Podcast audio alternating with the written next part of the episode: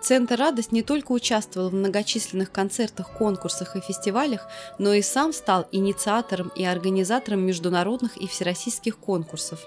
В ноябре 1990 года студия «Радость» при поддержке Московского городского комитета по народному образованию провела первый международный детско-юношеский хоровой фестиваль «Звучит Москва».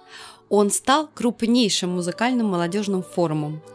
Долгое время фестиваль проходил в столице два раза в год, а после утверждения Московской городской комплексной целевой программы воспитания молодежи «Поют дети Москвы» в 2012 году стал ежегодным. Сегодня фестиваль «Звучит Москва» объединяет сотни российских и зарубежных хоровых коллективов.